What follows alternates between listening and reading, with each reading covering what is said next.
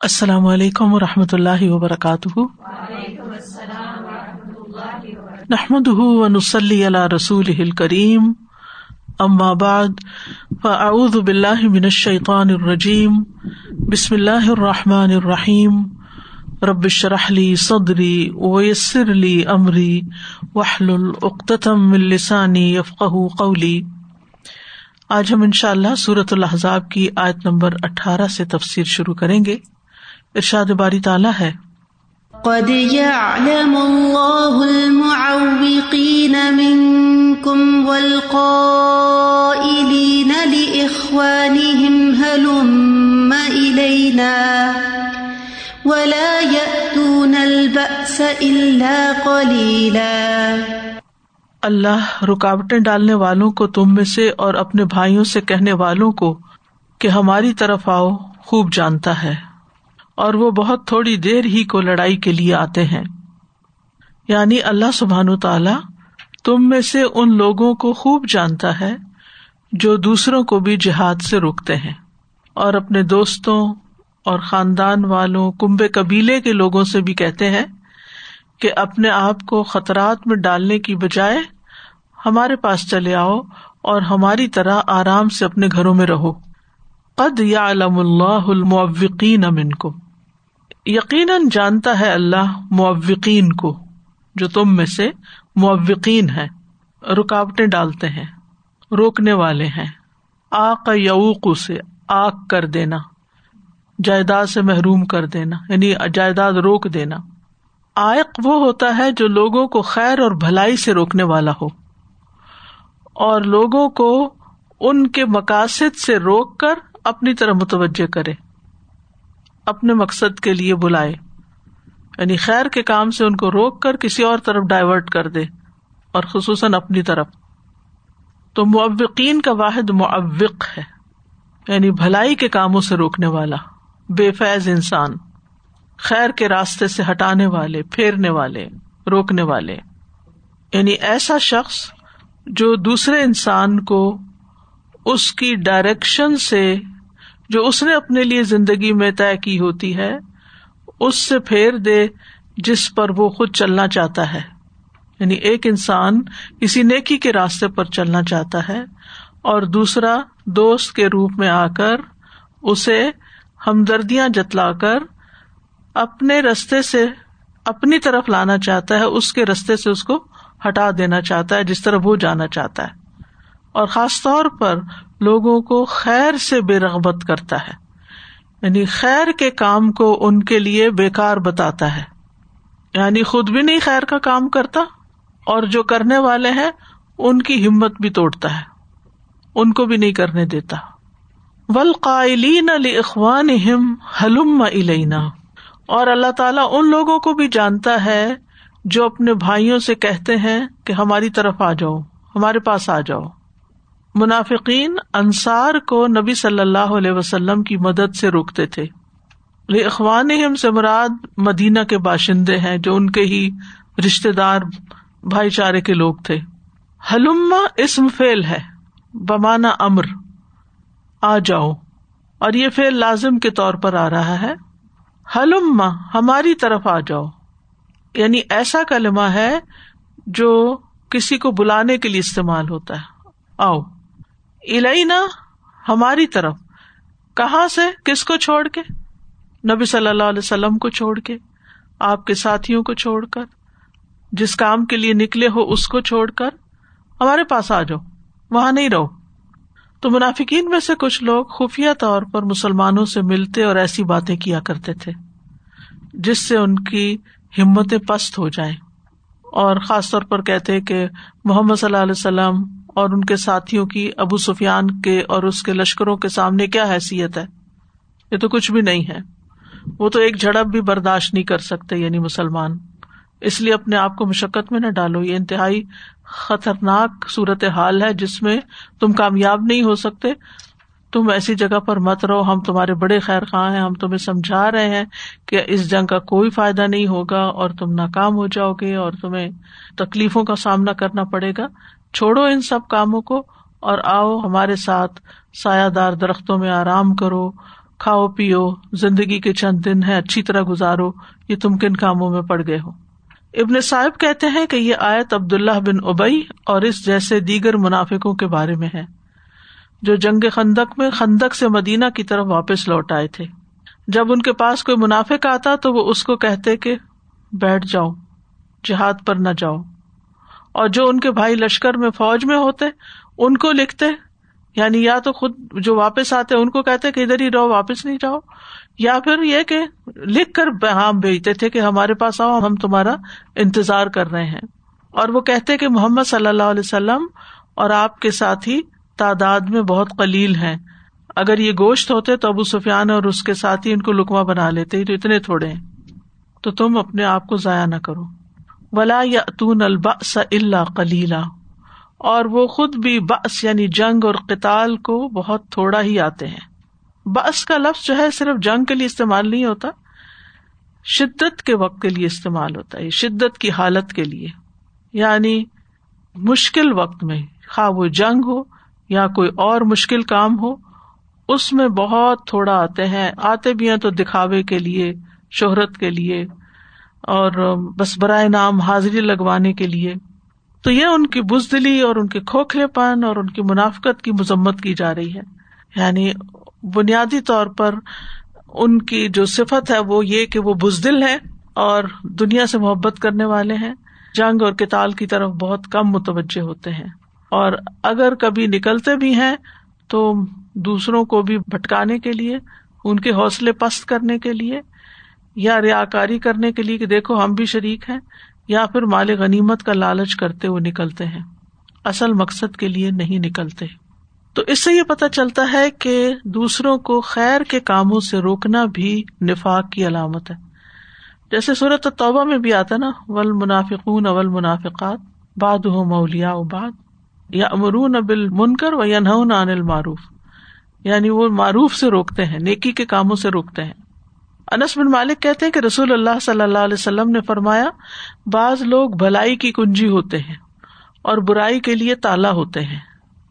اور بعض لوگ برائی کے لیے کنجی ثابت ہوتے ہیں اور بھلائی کے لیے تالا ثابت ہوتے ہیں۔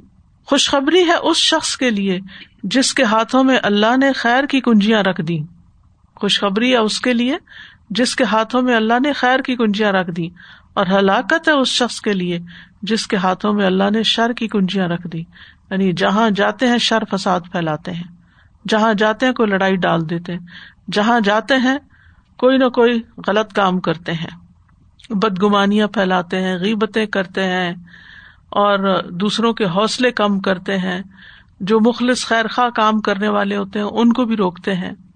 منافقین کا طریقہ یہ ہوتا تھا کہ نبی صلی اللہ علیہ وسلم جب کسی اہم کام کے لیے کوئی کال دیتے تھے مسلمانوں کو، کوئی میٹنگ بلاتے تھے، کوئی مشورہ کرنے کے لیے لوگوں کو جمع کرتے تھے۔ تو یہ آگے آگے بیٹھ جاتے، حاضر ہوتے، سر ہلاتے اور تائید کرتے۔ اور لوگوں کو بھی کہتے نہیں بہت اچھا کام ہے، اس میں حصہ لینا چاہیے چلے اس کے لیے کچھ کرتے ہیں۔ یعنی اس وقت یہ اپنے آپ کو ایک بہت بڑا خیر خواہ ثابت کرتے۔ پھر جب این وقت ہوتا کام کا تو اس وقت تھوڑی سی حاضری لگوا کے جب مشکل وقت آتا تو وہاں سے کسک جاتے۔ یا تسل امن کم لوادا کوئی آڑ لیتے ہوئے ادھر ادھر سٹک جاتے۔ اور پھر جب غنیمت تقسیم ہونے کا یا انعام ملنے کا کوئی وقت آتا تو پھر حاضر ہو جاتے۔ یہ ایک خاص کردار ہوتا ہے جو آپ کو دین کے کام کرنے والوں میں بھی ملتا ہے اور عام روز مرہ زندگی میں بھی آپ دیکھیں گے۔ خاندان کے اندر آپ دیکھیں گے کہ مثلاً کوئی دعوت ہے۔ یا کوئی شادی ہے یا کوئی اہم کام ہے جس میں خاندان کے دیگر لوگوں کی بھی ضرورت ہے۔ تو یہ ایسے موقع پر تو حاضر ہو جاتے ہیں جس میں کچھ کھانا پینا ہو کوئی شغل ہو، کوئی پارٹی کا وقت ہو۔ اس وقت بہت زبردست باتیں کرتے ہوئے آگے آگے آ جاتے ہیں۔ لیکن جس وقت ان سے کسی کام کا کہا جائے، کوئی ذمہ داری ڈالی جائے، کوئی ڈیوٹی دی جائے، تو اس وقت وہ آئے بائشائیں کرنے لگتے ہیں۔ کوئی نہ کوئی بہانا بنا دیتے ہیں۔ اور کبھی صرف باتیں کر کے غیر حاضر ہو جاتے ہیں۔ کوئی کمٹمنٹ پوری نہیں کرتے۔ کسی کام کو مستقل مزاجی کے ساتھ نہیں کرتے۔ وقتی ہنگامے والے کام کچھ کر لیتے ہیں، لیکن لا یاتون الباسا اللہ کلیلہ تھوڑا بہت کہیں ادھر ادھر ہو جاتے تاکہ کوئی یہ نہ کہے کہ یہ تو بالکل ہی آؤٹ ہے۔ لیکن جہاں محنت کرنی ہو، جہاں تکلیف ہو، جہاں مال خرچ کرنا ہو، جہاں وقت دینا ہو، جہاں نفس کی لذت کا کوئی سامان نہ ہو کہتے اخلاص والا کام ہوتا ہی وہ ہے جس میں نفس کی کوئی لذت شامل نہیں ہوتی۔ یعنی جس میں آپ کے نفس کو کوئی مزہ نہیں آتا۔ پھر بھی آپ وہ کام کرتے تو وہ ہے اخلاص والا کام۔ وہ ہے اللہ کے لیے کام۔ اگر آپ صرف ایک انٹرٹینمنٹ کے طور پر آپ اس کو کر رہے ہیں یعنی بڑا مزہ آتا ہے، بڑا اچھا لگتا ہے، چلو چلے جاتے ہیں، کر لیتے ہیں۔ وہ پھر آپ مزے کے لیے کر رہے ہیں اور آپ کو خود بھی نہیں پتا چل رہا کہ آپ مزے کے لیے کر رہے ہیں۔ لیکن جو کام کرنے کا ہو اور ضروری ہو اور فائدے کا ہو، لیکن مزہ نہ آ رہا ہو، پھر بھی کرنا ہو، تھکاوٹ ہو رہی ہے، پھر بھی کرنا، بھوک لگی ہے، پھر بھی کرنا ہے۔ یعنی ہر قیمت پہ کرنا ہے۔ اور اس سے ادھر ادھر نہیں ہونا۔ تو اس وقت انسان اپنا جائزہ لے سکتا ہے کہ واقعی وہ کتنا اللہ کے لیے کام کر رہا ہے۔ تو جو لوگ خود سنجیدہ نہیں ہوتے۔ اگر وہ مسلمانوں کی صفوں میں گھس جائیں تو وہ فائدے کی بجائے الٹا نقصان دینے والے ہوتے ہیں، کیونکہ وہ اچھے بھلے کام کے بندوں کو بھی بہکا لے جاتے ہیں۔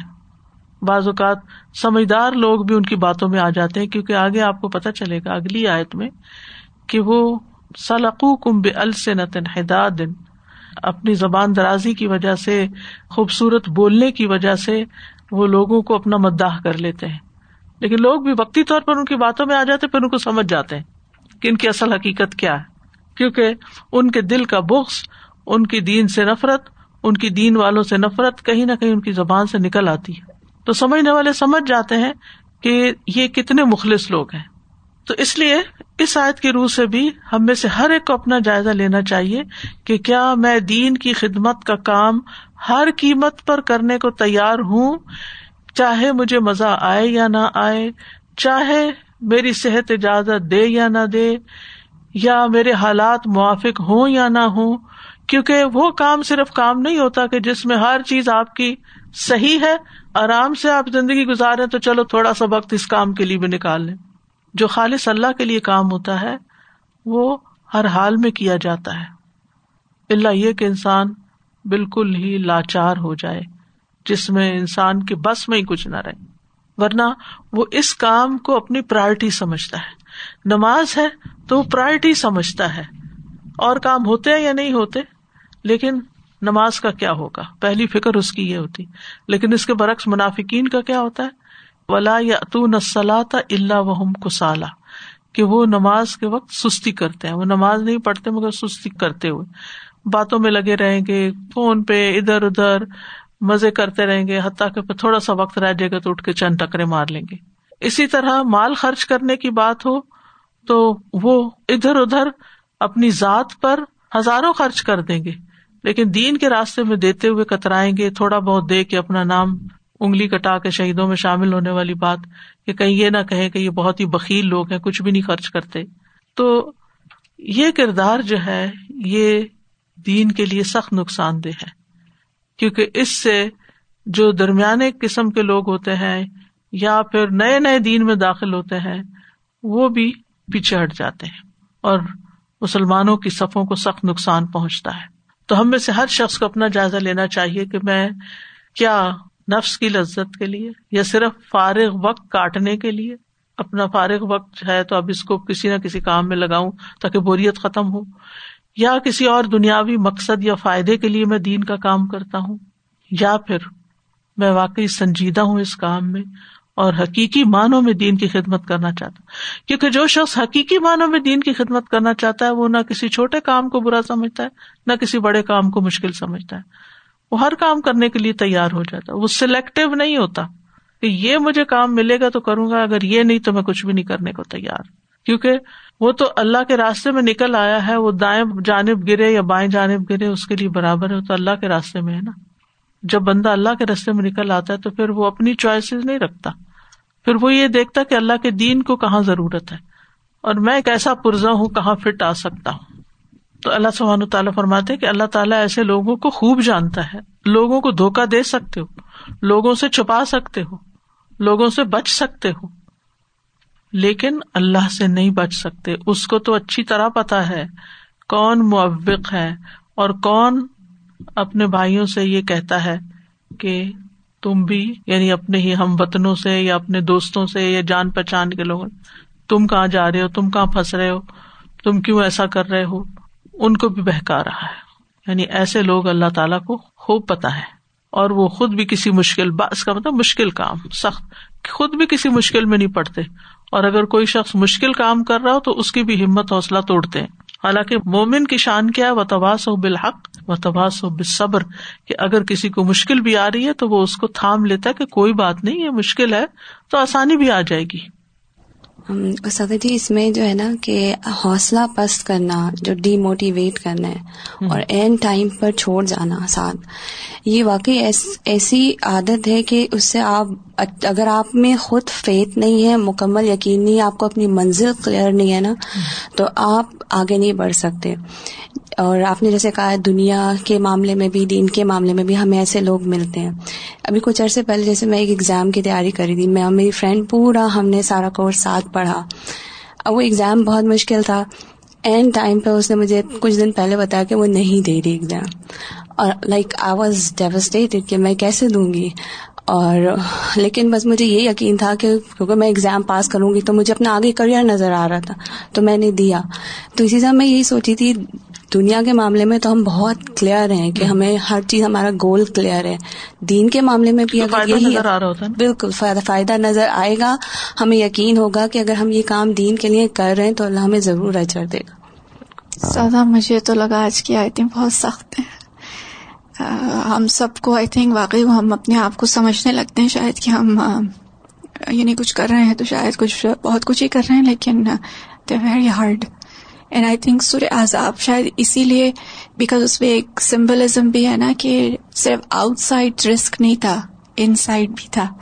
And at times we are able to see کہ باہر کیا تھریٹس ہیں لیکن اندر سے جو تھریٹ ہمارے اندر سے ہوتے نا، وہ ہم نظر انداز کر دیتے ہیں۔ وہ زیادہ پہلا مارتے ہیں انسان کو۔